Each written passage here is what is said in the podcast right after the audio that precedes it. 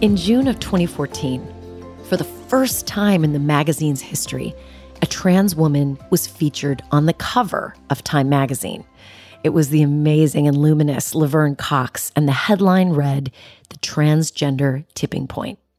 Just this April, Elliot Page became the first trans man to grace the cover of the magazine. And whether 2014 marked the tipping point for popular culture's reckoning with the transgender community, I think that's debatable. Because here we are seven years later, still trying to tip, still trying to reckon, trying to understand. In 2014, I, I would say that the experience of knowing someone trans or someone going through that sort of exploration and that journey, that was still fairly unusual. Certainly not unheard of, but unusual. But in 2021, it seems like all of us are just one degree of separation from someone going through the experience of making sense of, making peace with, making a change to the gender they were assigned at birth. And whether those of us in the cisgender community are ready for it or not, culture is changing. And if you're not familiar with the term cisgendered, here's the definition quote, denoting or relating to a person whose sense of personal identity and gender corresponds with their birth sex. Here's the thing human beings are evolving. We are perpetually in the process of evolving as individuals, as a species, and we will continue to do so. It's the way of nature. It only ever increases in complexity. And it seems to me that gender, identity, and sexuality is no exception. Now, that doesn't mean I understand or fully can even wrap my mind around what it would be like to feel that my birth sex didn't match my authentic self. I, I, can, I can't imagine what that's like. But it does mean that it's time to be in learning mode, at least for me, listening mode, curiosity mode, trying to evolve my understanding mode. And I want to be an ally to everyone on a journey toward authenticity. And for some of us, that means moving beyond the traditional labels of gender and gender norms. And I got to tell you, I don't have the right language for it. I feel like a child going to kindergarten for the first time, trying to figure out how to use the scissors and glue and, you know, how to hang my lunchbox on the right hook. But my guest today has agreed to be my teacher for the next hour or so. And I could not have asked for a better one. You are about to meet Sean Garcia. Sean is a licensed marriage and family therapist working in private practice in my hometown, San Jose. Sean is particularly passionate about serving the needs of the transgender, gender variant persons and their family, families, as well as the neurodiverse population. He is currently the only transgender identified licensed therapist in Silicon Valley who facilitates a monthly transgender group for adolescents and teens. Given his personal and professional experience, Sean is currently serving as an advisory board member for Santa Clara University's School of Education and Psychology. And he's previously participated on speaking panels for high tech companies, facilitated trainings, been an ERG board member, and task force leader for PFLAG in Oregon, as well as a member of the Bellarmine College Prep Transgender Task Force. Prior to psychotherapy, Sean spent a decade in global marketing, operations, and training. He's combined his mindset for business with his passion for mental health. Sean attributes his success to quality education, a strong moral code, unyielding faith, living with intention, and having an entrepreneurial spirit. So that's the front of the business card. The back of the business card is that I heard Sean Garcia speak at one of Michelle Walsh's incredible Village Well gatherings. Google it. She is amazing. And if you love soul nourishing gatherings on Saturday mornings, her self love series is not to be missed. Anyway, I heard him there and he blew my mind. And I knew I had to have him on my show to talk to my people too. Now, a couple of words of caution before we dive in. Number one, I am asking Sean these questions and for advice because he agreed to play the role of teacher and, and, educator in this particular format, in this particular podcast interview. I do not believe that the LGBTQ plus community owes me, a cisgendered person, any education. It is not incumbent upon them to constantly educate me on their personal experiences. It's up to me to educate myself. I say that because I think it could be the experience of trans people, uh, especially um, these days with so much awakening happening. And I think a lot of trans people may just want to be left alone to live their lives and be treated like everybody else was to get groceries, file their taxes, and take care of their aging parents and raise their kids, right? Not every person wants to be the walking representative diplomat educator on all things trans, right? So I just want to caution us. Um, it can be tempting to feel like we are being open hearted by asking deep questions of people from the LGBTQ plus community, but not everybody wants to talk about their or their personal lives that way, right? So just wanted to flag that. Second thing, Sean Garcia is here to share his journey and to offer his observations as a licensed therapist. He is not here to represent all experiences, trans or otherwise. Just want to make that clear. And lastly, I say some stupid things in this conversation, ignorant things. I use wrong words. And instead of editing it out to make myself look more woke than I am, I kept it all in because I want to share with you what I'm learning. And hopefully, my bumbling prevents you bumbling and inadvertently hurting other people with words you didn't even realize were harmful. Please know that I'm doing my best, and I sincerely apologize to anyone who experiences pain because of what I say in my ignorance. I will do better. As Maya Angelou says, when you know better, you do better. Okay, so enough preamble. Geez, let's get into this, and I will see you on the other side. Meet Sean Garcia. I okay. want to start by asking you to tell your story. Like, tell us where you sort of began this journey and what it was like before and how you make this. Tell, tell me your story, Sean. It may seem appropriate to start in the beginning, but I kind of want to start in the end. Do it. And it's really it. just a comma. It's not a period, obviously. It's a comma. Yeah. Yeah. I fully feel like I have an integration with my inner feminine and inner masculine. And those those things were out of whack in the beginning and i didn't know what it was mm.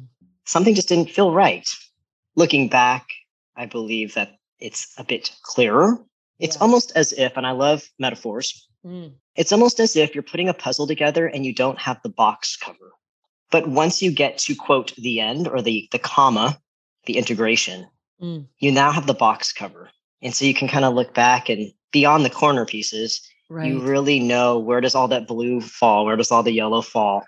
Wow. And you begin to see patterns because we look for patterns in puzzles. Yeah. And the patterns became clearer as I once I had this this awareness and integration to go back and say, yes, there's this was very clear. It's very clear to me now. Dissonance then. Yeah. Clarity now.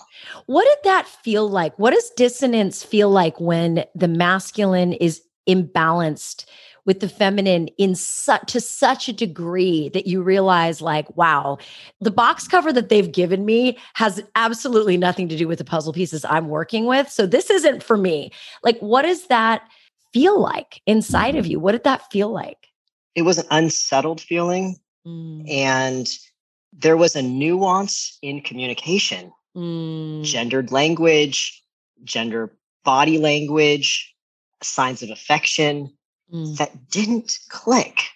Wow. Like, give me an example. And I would be anxious. Yeah. yeah. Things would be expected of me as a little girl. Not that mm. I grew up in a very girly environment, but when you dress up to go to a party, you dress up in a certain way. That didn't feel right. How I was perceived at those parties, like, oh, you look so pretty. Well, it's a compliment. It didn't feel right. And I didn't get mad, but it didn't feel right. Wow. And then you'd have to sit a certain way. I didn't feel right how I would show affection would be different in that kind of environment. So all the nuances of communication just did not feel exciting. It was very confusing because it, it all must- looked appropriate. It just didn't, it did not match up. And so what story were you telling yourself before you knew what you what the path was? What story hmm. were you telling yourself to explain that disconnect? Like were you saying I must be broken or what what was the mental narrative around that? I'm so curious. It's it's a label and it's tomboy. Right. That saved me up until a certain point. Yeah. Tomboy kind of lasts until high school.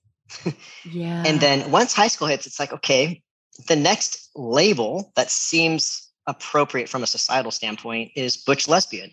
Right. And then you got those those athletic girls. And I knew I wasn't I was athletic, but I wasn't one of those athletic girls in high school, even though I played sports. Yeah. So kind of that butch masculine lesbian kind of was the only other option. And even that created dissonance. That didn't feel right because gender, which was really the crux of the yes. the box of the puzzle, had nothing to do with being a lesbian because that's sexuality. So, but yes. that's the closest I could get to it. So, okay. So, Sean, I want to pause right there because this is where a gal like me at my ripe old age, I am only just now learning disconnect and sort of decouple gender from sexuality. What does it mean that gender is not the same as sexuality? How do you explain that to somebody like some old fart like me who's just learning this as a concept? Well, the, the cliche thing is, is yeah. sexuality is who you go to bed with, and yeah. gender is who you go to bed as. Oh my God, that's interesting. yeah, because I mean, you are a sexual being whether you go to bed alone or yeah. with somebody, but how you perform your gender and yes. with whom you perform that is really maybe where sexuality comes into play. Yeah. And then gender is just who you live in the world as. Fascinating. So, okay. So, and that, so let's say you're in high school. You're like, I, okay, I'm not this, but I'm also not this. At what point did you start to find language and find the kind of identity that you were like, oh my God, that's me. That's me. I found it. Like, when did you find the puzzle box cover? Mm-hmm. When I was 16, 15 to mm. 16. Mm. And that was back in 2000. So we're talking 21 years ago. That was a lifetime right? ago. Their gender has really gone on a, a, steep climb in terms of visibility and yeah. demystifying things. But 21 years ago, the only term out there was transsexual, which yeah. when I was 15 year old, 16 year old, I wasn't thinking about genitalia at that time. So that didn't feel like a fit either. But that's when the mm-hmm. term transgender just began to come out. Mm-hmm, mm-hmm, I had to dig for mm-hmm. that. Wow. And once I found that term and the definition, because it's all about gender and more expression and identity versus having sex with somebody, which would yeah. be more on the, the transsexual side. The transgender label was an yeah. absolute fit. Yeah. And that was the start of the puzzle box. Were there people that you like? How did you come across that label or that that term? And were there people that you saw that were like, "Oh, that uh, that I could see myself doing"? Like, w- do you remember a point where you saw s- yourself in someone else's journey that was part of that discovery, or no? The the irony to it is, I still didn't really connect with it. Wow, because I never thought that getting to the other side of being a transgender person, meaning actually executing that process, even yeah. at the time there wasn't a necessarily a defined process medically, it never was concrete. Mm. So I now had this term, mm. but I didn't even know how to execute it. Mm. So I had no fantasy of what it meant to be a man. I mm. never, you know, how girls fantasize about their weddings and they can really picture it and all that. I never had a fantasy because it never even seemed like a possibility. Oh, interesting. So I had the label, which was enough to settle me, and it settled me for 15 more years. Wow. Wow. But it, I really wasn't settled huh. because I was chronically ill for 15 years. Oh, say more about that. Was it like autoimmune freak out? It was all somatic symptoms. Of course. Where I, it, all the tests came back negative. Every single test. This immense anxiety, nausea every mm. single day. And so as a therapist, I look at symptoms like that from clients and I'm thinking to myself, there's something to this. Yeah. Can't discredit their attachment to a label of anxiety or depression, but it is fixable. Or it may be like a pathway to some deeper thing, right? Do you mm-hmm. see that? Is that super common with the people that you work with? Is it super common for them to have all of these? Mystery illnesses because of all of the pushing down of the one of the feelings and the fears and all the things. I mean, I truly believe it. Yeah. Just I maybe I wouldn't have as much empathy and true mm-hmm. understanding of that if I hadn't fully experienced that because it just seems perplexing. Yeah, yeah. But I believe it because the yeah. minute I came out The mm. minute I came out to my parents at 30, mm. my symptoms disappeared. 100%. Oh, God, that is stopped the medication. I have never felt that thing in my body ever again. Wow. Ever again. It's an immense miracle. Wow. But there's something to when you release your innermost secret. Yeah. I believe my body settled. Yeah. It's what did they say in AA? You're only as sick as your secrets, right? Now, you t- when I when I heard you speak the first time, Sean, you were talking about a moment in church of all places that gave you a flash of insight about yourself and your future and your identity. T- tell me about that moment. So that was when I was 30. So at 15, I came out when I was in high school as transgender. I didn't do anything for 15 years until I was sitting in a church in Texas. Christian in Texas, church, of all places. Pretty big. yep, outside of Houston. Outside of Houston. And the pastor had read some passages from the Bible mm. that, you know, as Catholics, we all grew up with, but we certainly don't know our Bible. True that. Um, and I'm one of those. Yeah. So he basically, to summarize, read the passage where um, God created you in his own image and he mm. loves you unconditionally. Mm. And I sat there and I heard those words as if they were, were said to me for the first time. And I asked myself that question if God loves me unconditionally, why can't I love myself unconditionally? That was the first thing. And the second question was if I come out and if God is the only one who continues to love me unconditionally, would I still do it? And honestly, without any hesitation, I sat there and said yes. And the rest is history. Wow. Wow. There's absolutely no turning back. And you know, that's the actually the other really interesting dimension to your experience and your story is that you are someone who is deeply connected to your Catholicism and your Christianity and also deeply honest about who you are, right? How have you first of all, is it possible to reconcile those two things? And number two, if it is possible, how have you done it? I take all the yes, it is possible, and I take mm-hmm. all the pomp and circumstance and ritual and tradition out of it. Yeah. The bare bones doesn't separate religions. It's absolutely right. It's absolutely right. So I believe that living an honest and authentic life is the ultimate goal that we have, purpose, in order to be stewards of whatever faith or religion that we are. I agree. Because I, living my life doesn't hurt anybody, it no. only benefits everybody when we live our true life and that includes all of our secrets. And you, when you think about your pre 16 year old self or your pre 30 year old self, mm-hmm. was that mm-hmm. person sending out ripples of positivity and happiness into the world? Right? Oh my gosh. Yeah. Irritable, very judgmental. Oh, interesting. Because oh, absolutely. Because every every joy that I witnessed, I couldn't understand why they would be joyful. It was simply a projection of the lack of joy that I had. Wow. Yeah. Wow. Yeah. You, okay. So I want to ask you because I, for me, the, like I, I, derive so much joy in this life. And when I think of a human being living without joy because of some fucked up gender norm that we've been fed it makes me feel crazy like i want to tear down the walls and free all you know like i nobody should live without joy. Do you remember the first moment you felt like oh my god this is it like this is incredible i feel this this emotion in my body and in my heart. Do you remember when that might have been? Oh, there's been so many points so many points but the one that comes to mind as you're talking yeah. is when i sent out my letter to the people I worked with at Hewlett Packard at the time. so I was a contractor and been a contractor for quite a few years in a global marketing position. And fortunately, my boss had a child who was starting to transition after I had told him. Yeah, his his son was uh, five or six, so that's the first thing.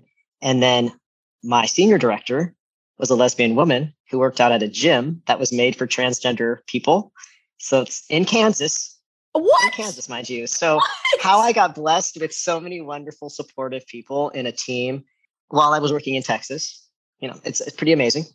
So, when I decided to come out, because I wasn't an employee, I didn't know what the protocols were. Right. So, I reached out to my boss and then I reached out to the, my female boss above him and I asked her, What do you need to do? You know, I, I kind of put it in her lap and she said, no, no. It's like, I don't work that way. She said, this is your story to tell with the words that you want to share. She's like, it's important that people hear your message first. And she said, then I will respond and share that with the broader community and add my comments of support. So it, it, was at that moment where she said, it's your story to tell in your own words. I share that with clients all the time. Oh my God. Whether you work in a big corporation or not, it's, she gave me that power to do that. And what did that feel like? What did that mean to you in that moment?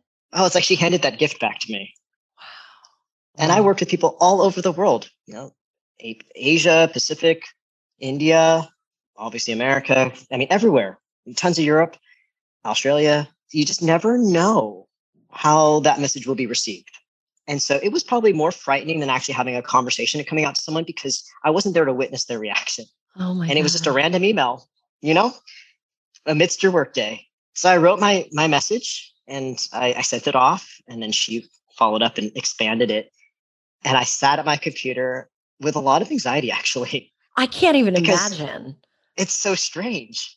And then within minutes, my inbox just kept adding and adding and adding from people all over. Oh Speaking of their experience, sharing their experiences of going golfing with a golf buddy that used to be a male is now a female in France, and all, all these different stories that would not have been shared with me if I hadn't shared my story with them. Incredible. And it was an it was an absolute incredible time my God. So I'd say that's that really stands out. That's amazing. That is amazing. And and not to dwell on it, but I'm curious, did you have the opposite experience too where you were like, "Wow, that wasn't very kind." like have have you had those experiences too or do the other ones just completely outweigh those? I have not had a single experience like that. Really? God, that is so incredible. I think there's actually a decent amount of research that supports that assertion. And it it could be so deeply hardwired into our gendered mm-hmm. experiences, you know, evolution wise, and this, you know, all of the like biological soup that goes into who we are now. But it actually brings me to something I wanted to really ask you about because at, on my journey, because I'm I'm a cisgendered woman. And I find myself, like so many of us, I'm learning I feel like I'm sipping at the fire hose, right? I'm learning so much about gender. And the one that I uh, uh, like transgender, I get all that. The one I struggle with because I, I'm not good at the languaging of it is non binary. My mouth has a hard time with they, them only because it's a plural pronoun for a single human. And I really stumble. Tell me about just from like a, if I was sitting across from somebody who's non binary, and let's say they are in the, I don't know how to use this language, so you please correct me. You just used it. I did. You just used it. I said they. They're sitting. You said you just said they're sitting across from me. Okay, good. I'm making progress. you didn't have to think. You just did it. I yeah. just did it, and I think that mm-hmm. that might be the first thing. Is that the more we practice, the easier it gets. Is Absolutely. that right? Absolutely. Okay. Absolutely. So let's say, and this is the next question I have for you. Let's say I'm sitting mm-hmm. across from a non binary person and they present in a body type that is traditionally designated as female. They are, they look, if you pass them on the street, you would say that's a woman or that's a man, but they are self identified as non binary. What does that mean what is behind that like from the perspective of the non-binary person what is and i know you can't speak for all humans but mm-hmm. tell us a little bit about what it means to the person when they choose that identification they may choose the pronouns but they are it mm-hmm. they are that identity mm-hmm. so i'm not non- non-binary but i would i would presume to say that they don't feel like they are aligned solely to one of the binary gender or the other. Mm.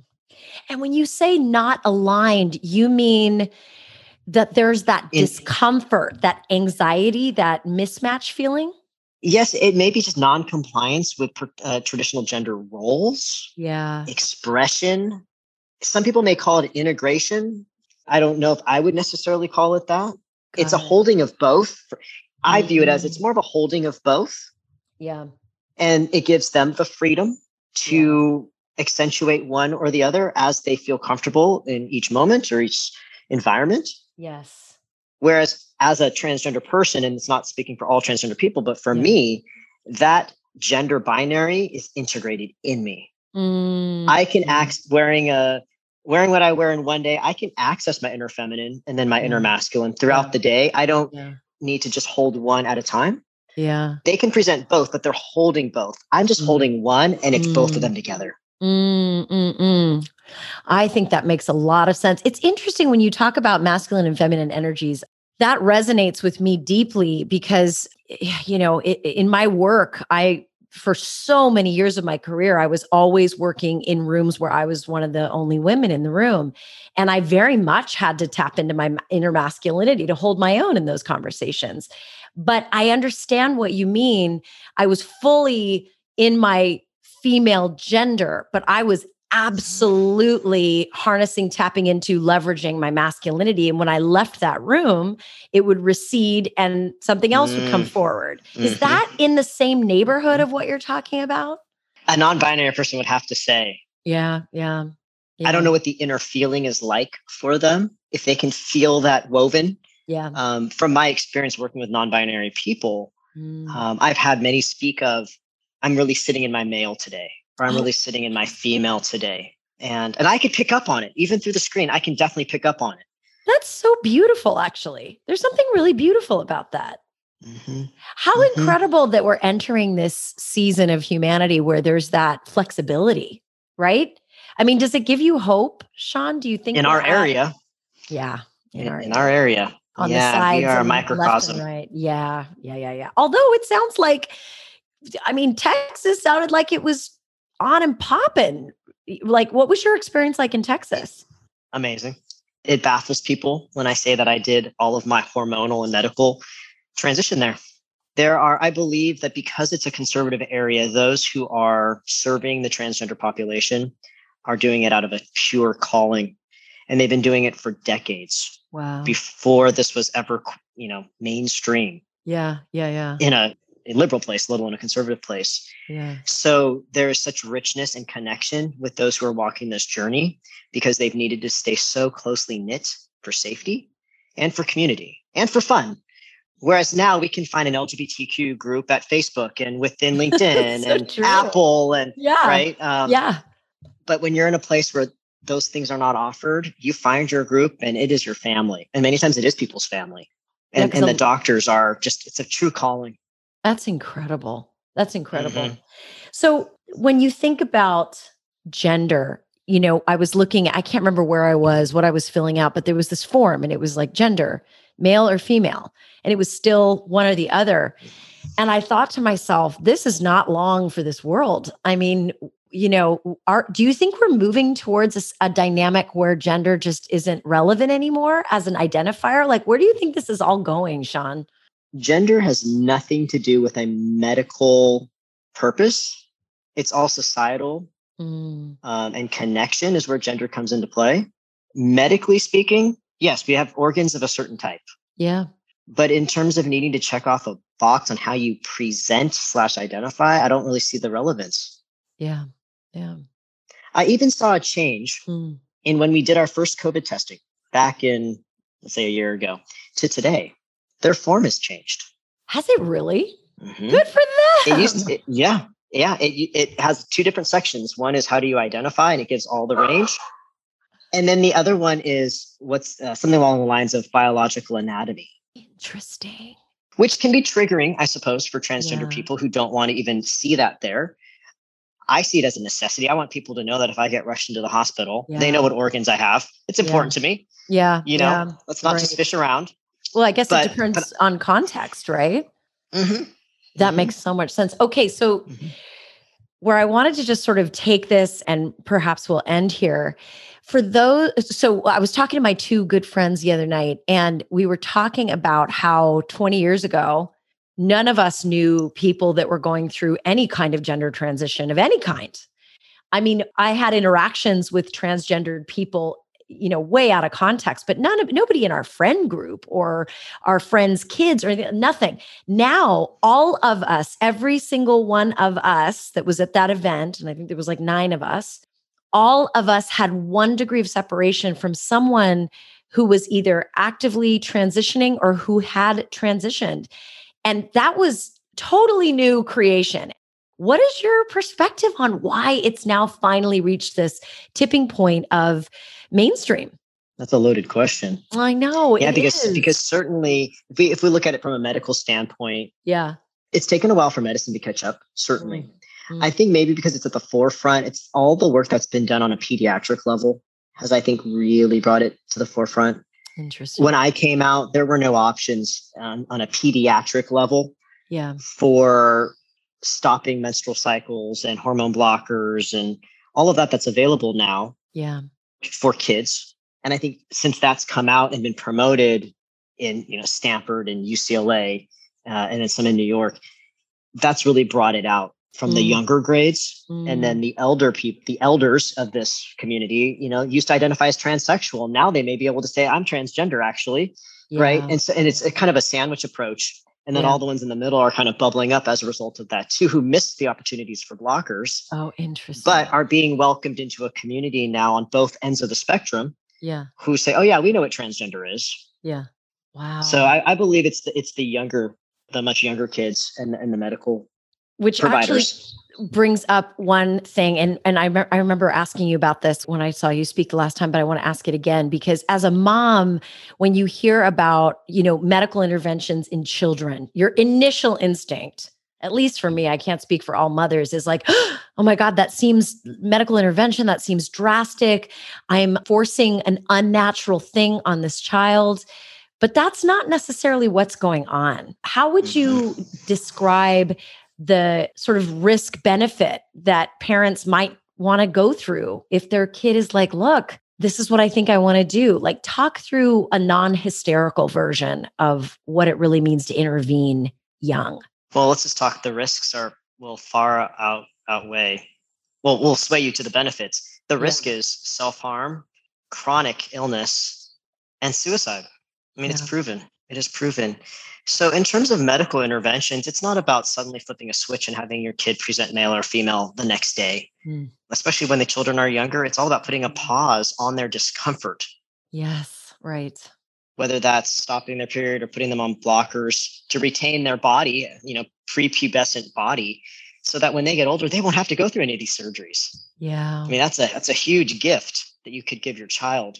And if you find that they when the time comes to remove the blocker, which is about two years after puberty starts, then at that time they're 14, 15, and they could just transition at that point or not.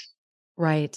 So Younger it really children, buys you time while also absolutely. preserving their mental health and their state of well being, it sounds like. You know, mainstream society doesn't have the opportunity that I have to sit in front of a, of a child, truly a child, and tell them that I support them and will write them a letter of support to get a blocker.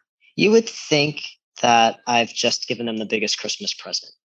I had two situations just in, well, once this last week and once a couple weeks ago, where the face on these children, on each of these kids, lit up, and one jumped out of their chair.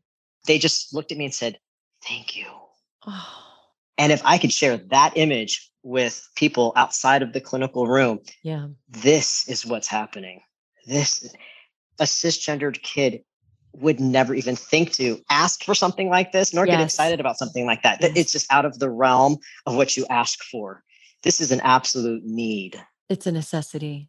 And they could not have planned their response. It is just an innate response wow. to someone saying, I'm with you on this, let's do it. Wow. So if you had, you know, there's a lot of parents listening to this conversation. If you could wave a magic wand and have a parent react in the most constructive, loving way to a child sharing these thoughts, this desire, while also honoring that it's, you know, it's different than what we anticipated with that child. Mm-hmm how do you respond? Like, as a communication coach, I'm fascinated by situations in which we have to take care of our own reactions that are legit, but Mm-hmm. also take care of the treasure that is our child and what they're going through. What what might a script like that look or sound like or feel like, Sean? It's simple because scripts we can get bubbled. It could just bubble off and be interpreted incorrectly. yes, true. Is just to stay curious. Mm, So if your child comes to you and says, "I want to wear a skirt," or "Can we order a skirt?" Just be like, hmm. in your own mind, go rather than judge.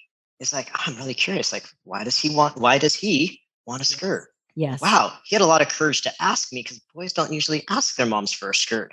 Mm, Whoa, it takes you out of your fear and into their world. Like something is happening here. Yes. And I'm really curious because the Mm, fear can creep in so quickly, immediately. right? The curiosity will keep you in the present moment. The fear of the future will come later. but Yeah. in that moment, just absolute curiosity. Because the fact that if your child is coming to you, that is such a great sign.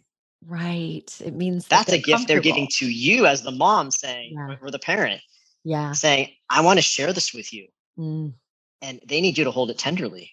yeah. and at the same time you hold your own emotions tenderly too because your child doesn't have the same capacity to deal with your emotions and theirs. And theirs. and that right there is the this is why i think if i could like turn back time eh, or if i could like broadly educate new parents it would be that you know when you're pregnant it's like oh is it a boy or a girl and in that process there's so many tribal traditions around it's a girl pink dresses blah blah blah it's a boy this this and this and what it does is it sets you up for this feeling of like, oh my God, the tribe is going to reject my child because they're no longer playing by the rules. And so the re- the reactions we have as aunts or uncles or whomever is part of it is like, oh my God, you know, th- this isn't what I thought their future would be. The other part is that we fear for them. We fear of Mhm. how they'll be treated, right? And that's real hmm but not Mhm. helpful to the child. The real good thing to process with your Mhm. friends or your therapist, but not awesome for the child. Am I right?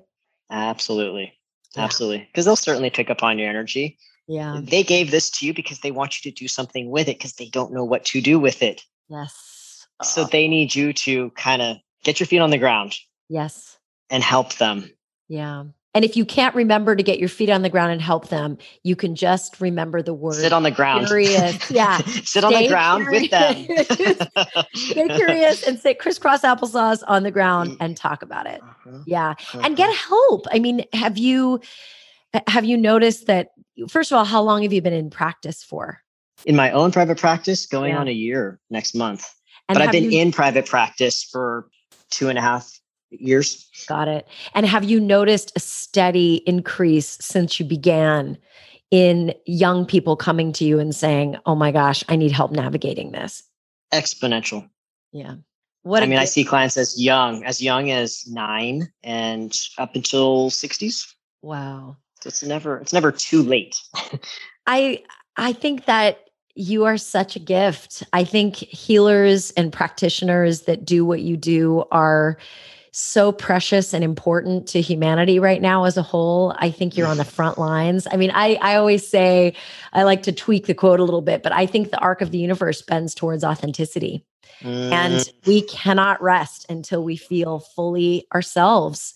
And Mhm. that, as my beloved business coach Ben Kiker says, we are not for everybody, right? Like part of Uh-huh. that journey towards authenticity is surrendering the need to be liked and accepted and admired and all of the things. It's this willingness to be like, like you said, if all I know is that the only person that accepts me un- unconditionally is God, is that enough? And when it's a yes, that feeling of authenticity and originality and, and fidelity to true self, like I think that's the greatest gift anyone can give anybody else by example. So I just want to thank you for being that example for so many people. oh well thank you so much You're It's- welcome. it's a gift it's a gift that i i love to be a witness to to be in the presence of someone revealing their true self to someone else for the first time is it's almost like being I've, I've always wanted to be at the birth of a child and i feel i'm beginning to feel like this is my this is what i've been given yeah. to see the birth of people so but in a very different way I think that is so beautiful. And I'm so, so glad we got the chance to talk. And I thank you. Thank you so much. Oh, what a conversation. I love how Sean sees his work almost like midwifing the birth of someone's authentic self. I mean, is there a higher calling than that? I don't think there is. And I loved how patient he was with me and my questions and my ignorance. And I, you know, the thing that I was the most embarrassed about in that interview, if I'm being super honest, was when I was talking about non binary. And I used the words choose when someone chooses the pronouns they, them. Because before my conversation with Sean, that's what I thought it was. It was a choosing, it was a preference, right? You notice that language? What Sean made me realize is that this isn't a choosing, it is a revealing, it is an actualizing of what is already there. It is within them being brought out. And that was a massive aha moment for me. Massive. This is why I love language so much. There's so much inside of a word. And I appreciated that Sean gave me the space to be an idiot so that I could learn and wake up. Because that's the point of all this right? And if you're listening to this and you're feeling unsettled and uncomfortable, and maybe someone close to you is on a journey of gender and identity, and that journey is confusing and upsetting for you, listen, I get it. As humans, we fear what we don't understand. But what I can say is this the core of my religious beliefs, my spiritual practice, is that my job every day is to bring to life what the Our Father prayer says when it says, Thy will be done on earth as it is in heaven. I believe it is our job to transform the experience of earth into something more like heaven. And in my understanding of heaven, we are all loved. We are all accepted and enough, perfect and capable and necessary. And every time I remember that job, it allows me to relax and just celebrate and connect with the magnificent human being with whom I'm speaking without trying to categorize them or label them or change them or fix them just to suit my worldview. I just want to be present to the miracle that is already in them. And that is my hope for you as well. Thank you for listening. And if you know someone who's struggling with this as a cisgendered person, please consider sharing this episode and the gift that is Sean Garcia. And I'll see you next time. Shine on, my friend. If you haven't already, go ahead and hit subscribe so you can get the latest episodes delivered hot off the press. Or if you think of someone who could really use this message, share it with them. Also, if you're looking to take this further and go further and faster on this journey as a communicator, head over to bronwyncommunications.com forward slash subscribe. And on Monday mornings, you will receive a communication concept or tip to work with for the week. And on Saturday mornings, you'll receive a short little email with three things I am digging right now. It's just a fun little Saturday morning snippet to get you going. And as always, you can find me on Instagram at BronwynSF and LinkedIn. And if your company or organization needs a high voltage keynote speaker who knows how to melt faces and blow minds virtually, I'm your gal. So shoot me a note and let's make some magic happen. Find me at BronwynCommunications.com and shine on. Thank you for listening.